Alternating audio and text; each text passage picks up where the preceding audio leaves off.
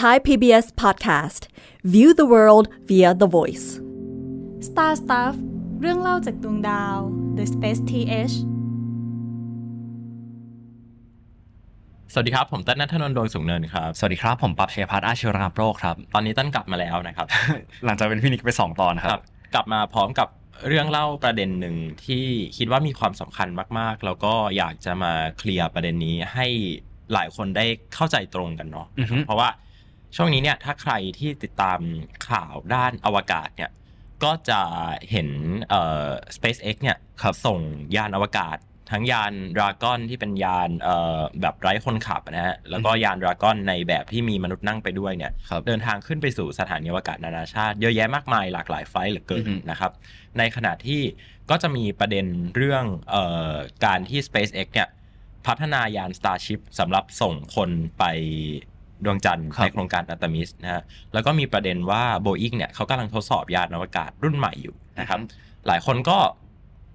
อาจจะมองว่าบริษัทเหล่านี้เนี่ยเป็นคู่แข่งกับ NASA อ่า จะไปแย่งงานนาซา จะไปแย่งงาน NASA หรือเป ส ล่า องบริษัทนี้ต่างกันยังไง ใช่ครับ เอ้ยนาซากับพวกบริษัทพวกนี้ต่างกันยังไง อืม นาซาไม่ใช่บริษัทเนาะอืม ซึ่ง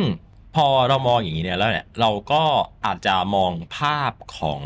การสำรวจอวกาศในยุค ครับ ปัจจุบันเนี่ยผิดไปจากที่ที่มันควรจะเป็น ครับ นะครับ ตอนนี้เราก็จะมาเคลียร์กันเนยนะครับว่า เหตุผลที่มันมียานอวกาศที่เป็นเอกชนบินขึ้นไปบนอวกาศ เยอะแยะมากมายหลายตัวเนี่ย มันจริงๆเราก็เกิดจากนโยบายของนาซา ครับ นะครับ ตอนนี้เราจะมาพูดถึงโครงการ 3 โครงการที่สำคัญมากๆนะครับในมุมของพี่นะนะครับ ครับ หนึ่งก็คือตัวโครงการเอ่อ CRS หรือว่า Commercial Resupply Service อื นะ อฮึ อีกโครงการหนึ่งก็คือ Commercial Crew นะครับนะครับ CCP CCP Commercial Program Commercial Crew Program ครับ นะครับแล้วก็อีกโปรแกรมหนึ่งที่สำคัญไม่แพ้กันก็คือ CLPS หรือว่า Commercial Lunar Payload Service นะฮะจะสังเกตว่าโครงการพวกเนี้ยมันมีชื่อนำหน้าว่า Commercial หมดเลย อืม Commercial ก็คืออะไรก็ตามที่เกี่ยวกับการค้าเนาะ ครับ การค้าการมีการรับเงินมาส่งของไปนะฮะนี่คือการค้านะครับ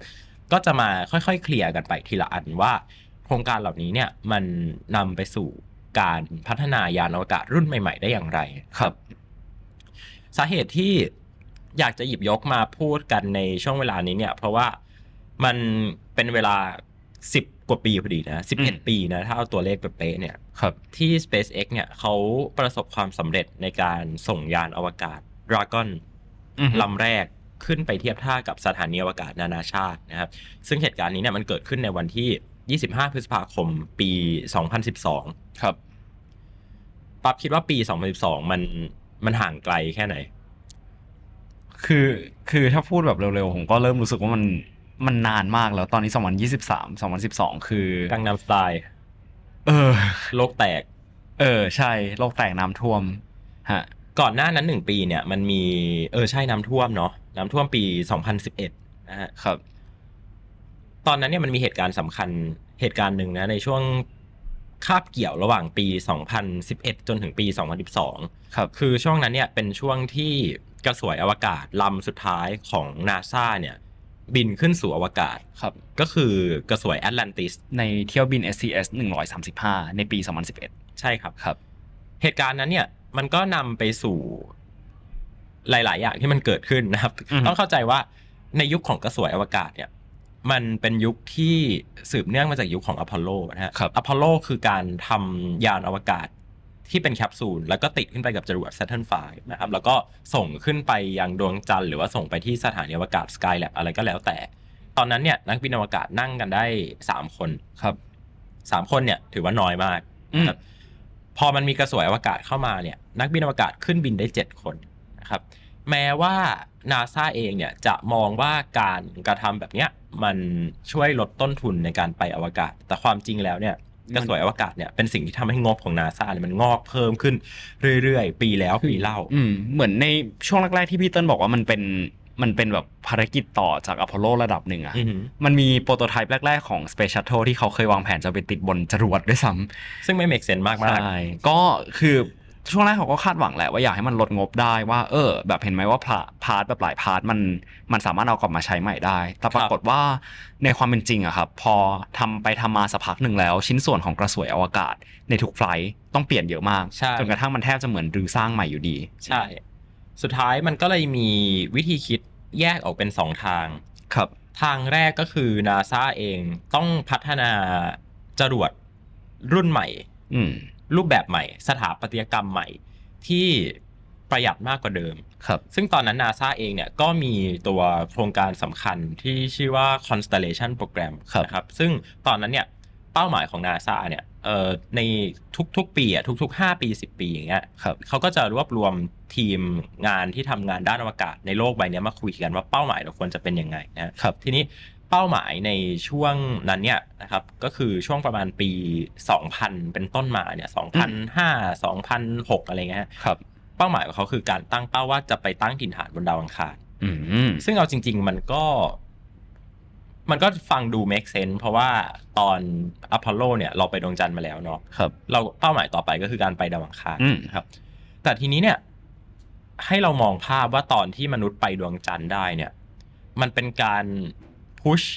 ผลักดันศักยภาพขั้นสูงสุดหนึ่งคือด้านเทคโนโลยี อืม สองคือด้านวัฒนธรรม ครับ และสามก็คือเรื่องเงิน อืม เยอะมาก ไอ้ข้อสามเนี่ยสำคัญมาก ๆ เพราะว่าอพอลโลเนี่ยมันใช้เงินเยอะมาก ฮะ ดังนั้นถ้านาซาต้องทำ constellation โปรแกรมเพื่อไปดาวอังคารจริง ๆ เนี่ย อืม นาซาก็จะต้องใช้งบมากกว่าอพอลโลด้วยซ้ำ ครับ แล้วตอนนั้นเกิดเหตุการณ์อะไรขึ้นครับ หลังช่วงปี 2000 เป็นต้นมา เอ่อ การเมืองสหรัฐ รุนแรงโหดร้าย ครับ มีความขัดแย้งต่างๆ เกิดขึ้นในโลก เหตุการณ์สงครามในตะวันออกกลาง อือฮึ เหตุการณ์นายอีเลเว่น ครับ ที่นับว่าพลิกโฉมโลกใบนี้ไปเยอะมากๆอะนะฮะ อืม แล้วก็เหตุการณ์ต่างๆ มากมายที่มันจะกลายเป็นข้อคอรหา อืม อันยิ่งใหญ่ให้กับรัฐบาลสหรัฐ ซึ่งในตอนนั้นก็จะเป็นเอ่อจะเป็นช่วงของยุคที่ที่บุคคลสองคนมีเอ่อมีความสำคัญก็คือยุคของประธานาธิบดีจอร์จ W. บุชนะ ค ฮะ รับ จอร์จบุชคนลูก แล้วก็ อืม เอ่อบารักโอบามา ครับ ที่เข้าเพิ่งเข้าออฟฟิศมานะฮะในช่วงนั้น ซึ่งนาซาเองเนี่ยก็ก็มีอีกแผนหนึ่งนะฮะเมื่อกี้คือ ม แผนแรกก็คือทำยานเองนะครับ ครับ แล้วก็ไปดวงจันทร์ตาม constellation program แผนที่สองที่นาซามีเนี่ยคือเขาอยากที่จะผลักดันให้เอกชนเข้ามาทำงานอวกาศแทน ครับ เพื่อที่จะ proof หรือว่าพิสูจน์ แนวคิด proof concept อะไรบางอย่างว่า แท้จริงแล้วเนี่ยการไปอวกาศเนี่ยมันสามารถไปได้โดยต้นทุนที่มันถูกลงกว่านี้ อืม มาก ๆนะครับ สุดท้ายแล้วเนี่ยรัฐบาลของบารักโอบามาเนี่ย ครับ ก็เลือกที่จะใช้วิธีที่สอง อือฮึ ในการที่จะนำพานาซาไปสู่เอ่อยุคของการ ครับ ทำ commercialize ก็เรียกได้ว่าเหมือนใช้ประโยชน์จากทุนนิยมในการให้หาคนหลายคนนะฮะ ครับ มาแข่งกัน แทนที่จะเป็นนาซาเป็นคนออกแบบแล้วหาซัพพลายเออร์แบบสมัยอพอลโลเนาะก็พอแข่งขันกันแล้วเขาก็แอสซูมว่าเออมันจะทำให้ราคาของหลายอย่างถูกลง ใช่ อืม ซึ่งภาพจำของยุคอวกาศเอกชนในตอนนั้นเนี่ย อือฮึ มันอาจจะไม่ได้ชัดเจนเท่ากับในในปัจจุบันเนาะ คือถามว่า SpaceX ก่อตั้งหรือยัง SpaceX ก่อตั้งแล้วนะฮะ แต่ว่าตอนนั้น SpaceX ก็ยังพยายามส่งจรวดลำแรกก็คือ อือฮึ Falcon 1 อยู่ ครับ นะครับ แล้วก็เพิ่งมาสำเร็จไม่นานมานี้เองนะ ในช่วงในช่วงปียุค 2000 ไปปลายๆอะฮะ เกือบจะแบบเกือบจะ 2006 2007 อย่างเงี้ยนะฮะ ซึ่งก็ตรงกับช่วงที่ที่มันเกิดการพลิกแผนตรงนี้พอดีนะฮะ อืมคือผมรู้สึกว่ามันมันมีความแตกต่างกันอยู่นะใน อืม ในการเรื่องของการมีบริษัทอวกาศ กับเรื่องของการมีอีโคซิสเต็มทางธุรกิจของบริษัทอวกาศ ใช่ เหมือน เพราะว่าเมื่อก่อนมันก็มีบริษัทอวกาศที่ที่ทำงานเพื่อเสิร์ฟให้กับนาซาต ใช่ รงๆอีกทีหนึ่งคือเป็นซับคอนแทคเตอร์ให้กับนาซาบริษัทอย่าง Northrop Grumman Lockheed Martin หรือว่าบริษัทอะไรต่างๆ ในสหรัฐ Boeing อย่างเงี้ย อืม ก็คือทำงานกับนาซามาตั้งแต่ในยุคอพอลโล ครับ แต่เขาไม่ได้มีไม่ได้มีการแข่งขันที่เป็นการแข่งขันด้านด้านราคาขนาดนั้น อืม คือมันก็จะยังยังยังคงเป็นวิธีการแบบ การ Contract คอนแทคกับรัฐอยู่เนาะแต่มันไม่ได้เกิดอีโคซิสเต็มอย่างที่ปั๊บว่าว่ามันไม่ได้มันไม่ได้เกิดแรงผลักดันแรงจูงใจ ว่าฉันจะต้องพัฒนาเทคโนโลยีที่มันล้ำยุคขึ้น อือฮึ เพราะสุดท้ายแล้วคุณจะมีเทคโนโลยีที่ล้ำยุคไปทำไม ในเมื่อสุดท้ายนาซาก็บอกคุณทุกอย่างอยู่ดีว่าต้องทำอะไรบ้าง อือฮึ คุณคิดขึ้นมาเองเนี่ย คุณไปขอเซอร์ติฟิเคตนาซาให้ไหม ก็ไม่ให้ ครับ อืม อืมมันก็เลยเกิดช่วงที่พี่เติ้ลว่าว่ามันเป็นช่วงสมัยแบบบุชโอบามาที่เขาเริ่มมาผลักดันทางด้านเศรษฐกิจ ครับ เยอะขึ้น ซึ่งซึ่งประเด็นแรกอะค่ะคือเขาเริ่มจากการให้ทุนพวกบริษัท อือหื อวกาศ กับบริษัทที่อยากทำเรื่องอวกาศก่อน อืม ว่าโอเค ให้ทุนไปพัฒนา แล้วเงื่อนไขน่าสนใจมากคือ มันเป็นการให้ทุนที่เขาไม่ได้ขอลิขสิทธิ์จรวดไม่ได้ขอว่าเออจรวดที่แบบเขาให้ทุนไปแล้ว มันจะกลับมาเป็นของนาซาแต่ว่าเขาบอกว่ามันเป็นการให้เพื่อส่งเสริม Ecosystem อืม ใช่ จนกระทั่งในช่วงถัดมาอะมันก็เกิดเป็นโครงการอย่างที่พี่เติ้ลว่าว่าเป็นโครงการสำคัญแรกที่ที่ทำให้อวกาศงานด้านอวกาศของเอกชนมีบทบาทขึ้นมาจริงๆ ก็คือ CRS หรือว่า Commercial Resupply Service นั่นเอง ครับ ซึ่งเออมันก็มาเกิดขึ้นในช่วงปลายปี 2009 ประมาณ 2008 2009อะไรประมาณนี้เนาะ อืม คือตอนนั้นเนี่ยนาซามีแผนแล้วว่าเอ้ยจะเลิกใช้กระสวยอวกาศ ครับ นะครับ แล้วก็มันก็จะมีช่องว่าง ช่องว่างที่ที่จริงๆ แล้วไม่นานมาก ไม่นานเลยนะฮะ คือกระสวยอวกาศของสหรัฐเนี่ย STS 135เนี่ย ขึ้นบินครั้งสุดท้ายเนี่ยในเดือนกรกฎาคมปีพศ2011 ครับ นะฮะ SpaceX ส่งจรวด Falcon 9 พร้อมกับยาน Dragon ไปเชื่อมต่อกับสถานีอวกาศนานาชาติ ในเดือนพฤษภาคมปี 2012 ก็ปีเดียว ก็ปีเดียว ฮะ เอาจริงก็ก็ไม่ถึงปีด้วยซ้ำนะ อืม ซึ่งมันมันมันเร็วมากเนอะ ครั แต่ บ ว่าช่วงแก็บนี้มันเร็วมากแล้วมันมันไม่ได้เร็วโดยบังเอิญ มัน อืม เร็วเพราะว่าเขาคิดเอาไว้แล้วอะ ครับ นะฮะคือเราไม่รู้ว่ามันมันจะเรียกว่าเร็วหรือว่าช้า เพราะว่าเฮ้ยการที่ไม่มียานจากฝั่งสหรัฐไปเชื่อม ครับ ต่อเลยหนึ่งปีเนี่ยมันก็มันก็นาน ครับ แล้วก็กระสวยอวกาศเนี่ยมันเป็นยานที่ขนมนุษย์ขึ้นไปด้วยขนนักวินอวกาศขึ้นไปด้วยนะครับ ครับ แต่ว่ายานดราก้อนในในตอนนั้นเนี่ย ไม่ได้มีมนุษย์เดินทางขึ้นไปด้วยนะครับ ก็ต้องพูดแบบนี้ว่ากระสวยอวกาศ ผมมองว่ามีบทบาทหลักๆ อยู่ประมาณ 3 อย่าง อย่างแรกเลยคือเรื่องเกี่ยวกับการส่งของขึ้นไปบนสถานีอวกาศนานาชาติ อือฮึ ซึ่งพอ SCS 135ฮะมันถูกปลดระวางในในปี 2011เอ่อมันห่างกันไม่ถึงปี 2012 แบบดราก้อนส่ง อืม เอ่อรีสปายครั้งแรกขึ้นไปบนสถานีอวกาศนานาชาติได้ มันก็มันก็เหมือนแบบแทบไม่ได้เป็นปัญหาขนาดนั้น ระหว่างทางก็แบบใช้โซยูสบ้าง อย่างที่สองคือเรื่องเกี่ยวกับการส่งมนุษย์ ขึ้นไปสถานีอวกาศ ซึ่งอันเนี้ยมันก็เป็นประเด็นที่ใหญ่ในปี 2019 เพราะแบบมันเดี๋ยวไว้เล่าต่อละกัน ครับ เออกับประเด็นที่ 3 ก็คือ เรื่องเกี่ยวกับการทำภารกิจ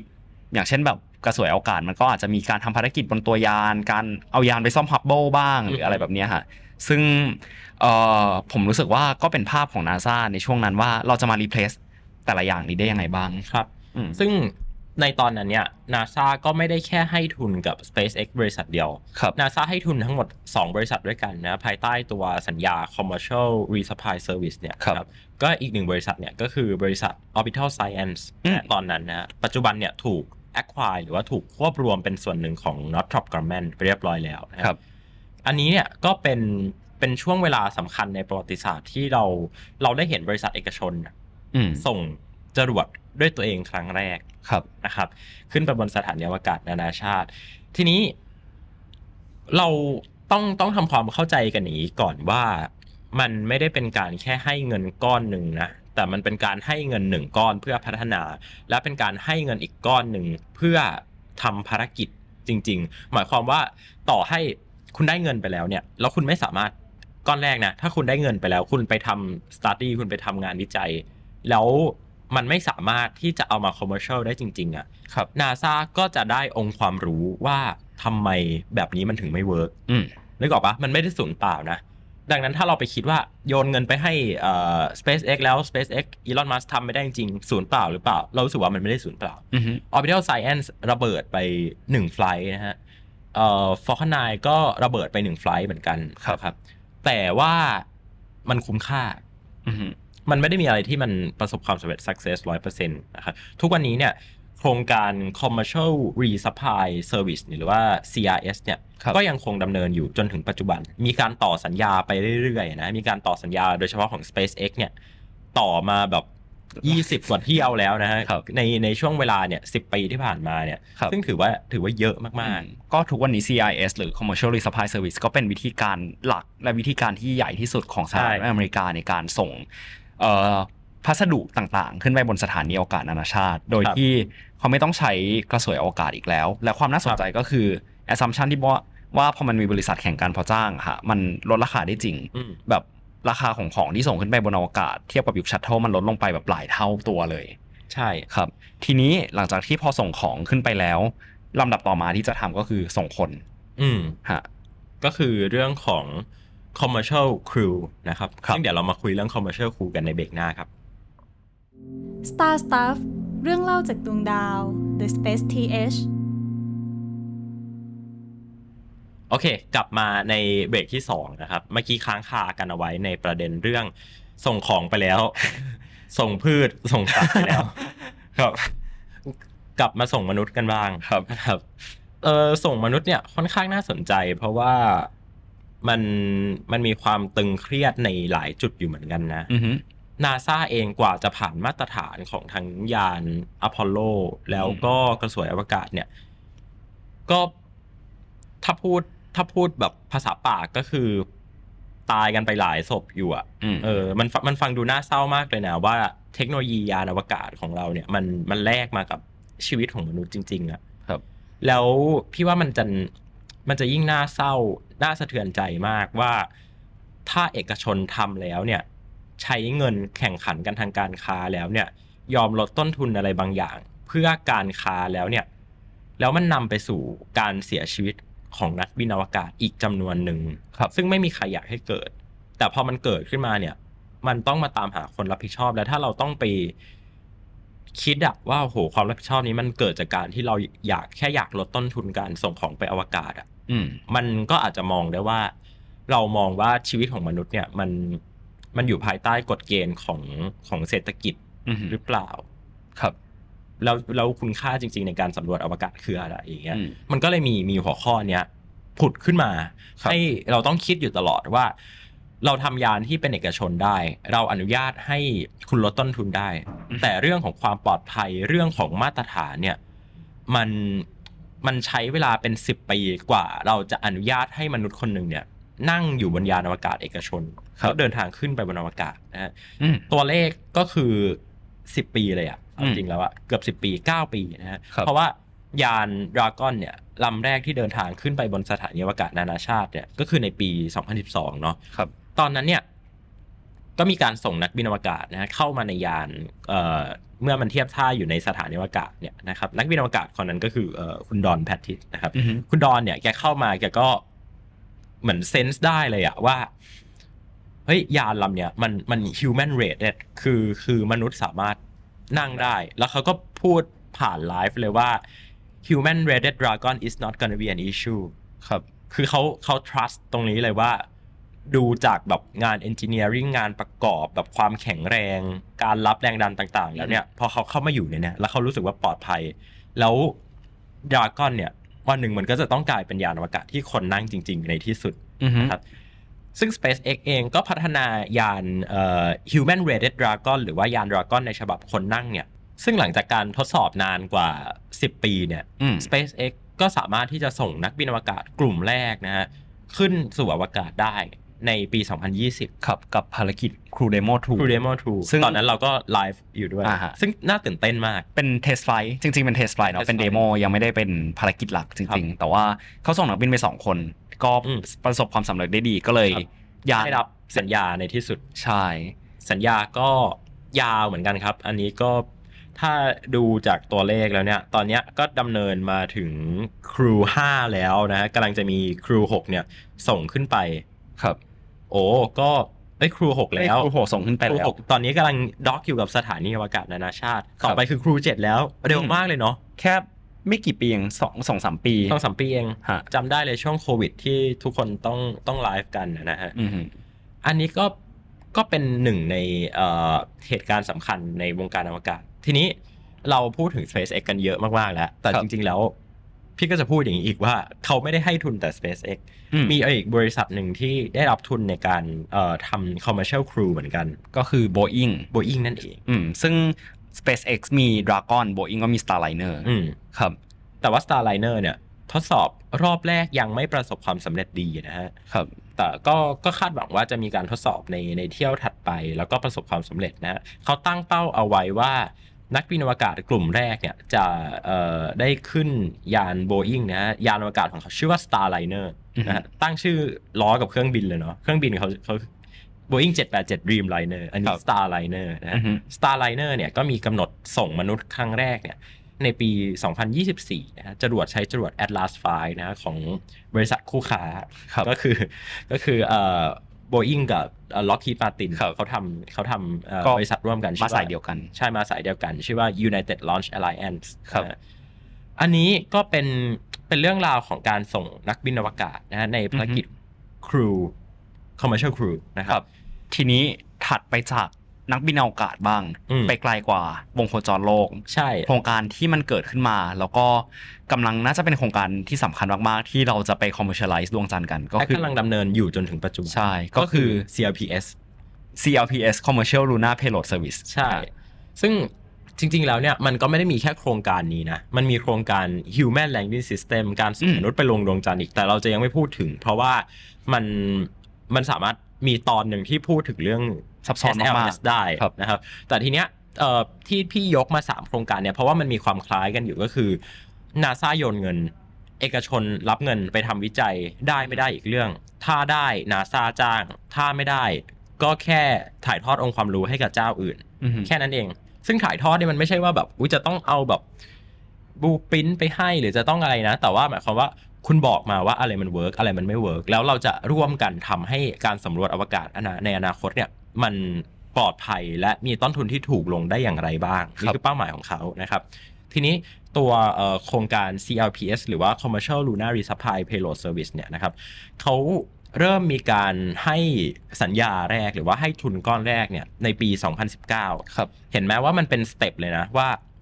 commercial เอ่อ crew เออ commercial resupply resupply อ่าฮะ เห็นไหมชื่อมันซ้ำกันตรงไปหมดแล้วเนี่ย commercial resupply commercial crew แล้วก็ commercial luna payload เนี่ยอันเนี้ยมันมันไล่เรียงปีกันเลยนะฮะ อืม สองพันเก้าเอ่อสองพันสิบหกกับ 2019นะฮะแล้วแล้วมันก็จะมีลักษณะโครงการเนี้ยเกิดขึ้นอีกเยอะมากๆในอนาคตนะฮะ ครับ บริษัทแรกที่ได้รับตัวสัญญาของ CLPS เนี่ยก็คือ Astrobotic นะ Astrobotic แล้วก็เอ่อบริษัทที่ชื่อว่า Deep Space System ครับ นะครับสองบริษัทเนี้ยเขาเอ่อ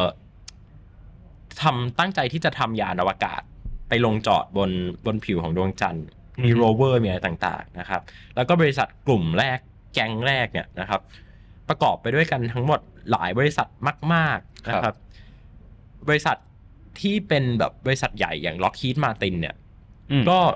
ก็ ได้ มีการส่งส่งเขาเรียกว่าอะไรส่งผลงานเข้าประกวดด้วย แล้ แล้ว ว ก็ ก็ ได้ แล้วก็ได้ที่สำคัญเนี่ยก็คือมากมายหลากหลายบริษัทเนี่ยเป็นบริษัทที่เราแทบไม่เคยได้ยินชื่อมาก่อนเลย เช่น Firefly Aerospace นะครับ Draper Intuitive Machine ครับ Moon Express Orbit Sierra Nevada ฮะ นะฮะเยอะมาก ซึ่งซึ่งบริษัทพวกนี้เนี่ยอย่างที่บอกไปว่ามันมันเกิดขึ้นได้เพราะอีโค y ิสเต็มจริง ๆ มันเกิดขึ้นได้เพราะว่ามันต้องเกิดแล้วอะ ครับ ในยุคนี้แล้วมันไม่ได้เกิดจากการที่แค่บอกว่าเราจะไปดวงจันทร์แล้วก็ก็คาดหวังว่า คนจะมาทำภารกิจอวกาศ หรือคนจะมาสร้างบริษัทอวกาศอะ อืม ซึ่งพี่รู้สึกว่าประเทศไทยเนี่ยมันไม่เกิดกันสักทีเพราะคนมองอย่างนี้นี่แหละ อืม คนไม่ได้มองว่าอีโค y ิสเต็มคืออะไร คนไม่ได้สร้างอีโค y ิสเต็มรัฐบาลไม่ได้เอื้ออำนวยให้มันเกิดอีโค y ิสเต็มในขณะเดียวกัน บริษัทเองเนี่ยก็ไม่รู้ว่าจะต้องทำยังไง ครับเหมือนมันมันก็มีคนพร้อมทำนะ แต่แบบมันมันทำคนเดียวไม่ได้อะ มันทำคนเดียวไม่ได้แล้วมันไม่รู้ว่าต้องทำยังไงต้องไปคุยกับใคร ต้องแย่งกันทำไหมหรือว่าต้องทำด้วยกันและทำด้วยกันต้องไปคุยกับใครนาริจิสดาแล้วเอ่อองค์การอวกาศในประเทศไทยเนี่ยมันเมื่อไหร่มันจะก่อตั้งขึ้นจะก่อตั้งขึ้น หรือยังพรบกิจการอวกาศ มันมีอะไรก็ไม่รู้ที่มันมั่วกันไปหมดอ่ะทั้งที่จริงๆแล้วอ่ะมันมันสามารถถูกทำให้เข้าใจได้ง่าย ๆ ด้วยการสร้างเนื้อทีหรือว่าสร้างแบบวิธีการเล่าอะว่าประเทศไทยกำลังดำเนินไปในทางนี้ ครับ ซึ่งพี่ต้องบอก ดักเอาไว้เลยว่าพี่ไม่ได้มองว่าวงการอวกาศในอเมริกามันไม่ซับซ้อน มันซับซ้อนมากๆ แต่ในฐานะรัฐบาลในฐานะคนที่คุมนโยบายทั้งหมด คุณสามารถสร้างเนื้อทีฟได้ อืม และนั่นคือหน้าที่ของคุณ ครับ หน้าที่ของคุณไม่ใช่การไปแย่งเอกชนทำหน้าที่ของคุณคือสร้างเนื้อทีฟแล้วเกลี่ยเงินจำนวนหนึ่ง ซึ่งมันไม่ได้เป็นจำนวนเยอะเลยนะ เมื่อ อืม เทียบกับงบที่ใช้ไปในหนึ่งปีกับแบบระบบการศึกษา พังๆ หรือว่า พูดแล้วนึกถึงคลิปพัสดุโล กับระบบการศึกษาพังๆ แล้วก็สาธารณูปโภค แย่ๆในในในประเทศประเทศหนึ่งที่รู้สึกว่ามันทำได้ ครับ แต่สุดท้ายแล้วมันต้องสร้างเนื้อทีฟ ครับ อืม ก็เป็นเป็นอีกหนึ่งเคสตัดดี้ละกันที่ที่พี่รู้สึกว่าพี่อยากหยิบยกขึ้นมาพูดและเล่าให้ฟัง เพราะว่า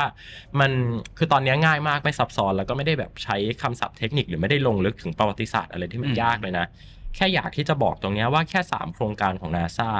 สามโครงการของรัฐบาล 3 โครงการที่ใช้เงินไปไม่ได้มากไปกว่าการสร้างเขื่อนหรือสร้างสะพานเลยเนี่ย อืม มันมันสร้างความเปลี่ยนแปลงในวงการอวกาศได้มากมายเหลือเกิน ดังนั้นก็อยากฝากไปถึงผู้ที่มีอำนาจ ผู้ที่สามารถที่จะสร้างความเปลี่ยนแปลงได้ แล้วก็ผู้ที่พอที่จะเข้าใจอ่ะ อืม ผู้ที่พอที่จะเข้าใจว่าเรากำลังพูดถึงประเด็นอะไรอยู่อ่ะ ครับ ให้ลองมาดูประเด็นตรงนี้ แล้วก็ อืม เรียนรู้จากเขาก็ได้ว่า อะไรคือปัจจัยที่ที่มันนำไปสู่การเกิดขึ้นของของ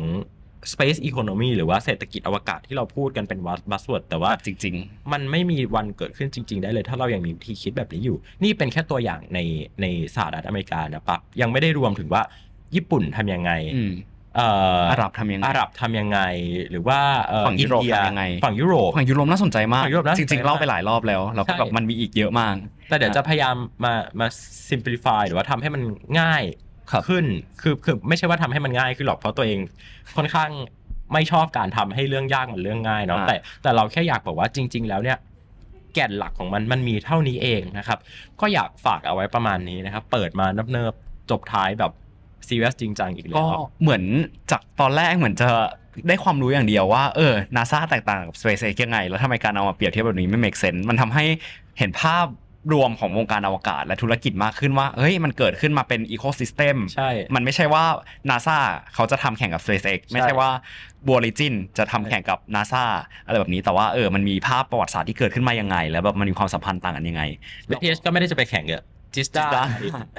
ฮะและอย่างที่สองเออพอพูดกันมาแล้วเนาะเราก็ได้มาตกผลึกว่า ครับ เออจริง ๆ แล้วสหรัฐอเมริกามันทำได้ยังไง มันไม่ใช่แค่ความบังเอิญมัน อืม เกิดขึ้นมาจากการสร้างเนรทีฟเกิดขึ้นมาจากการวางแผน ครับ อืมแล้วในประเทศไทยล่ะมันจะเป็นยังไง ก็เป็นโจทย์ต่อไปฮะ และนี่แหละครับก็คือการทำ commercialize หรือว่า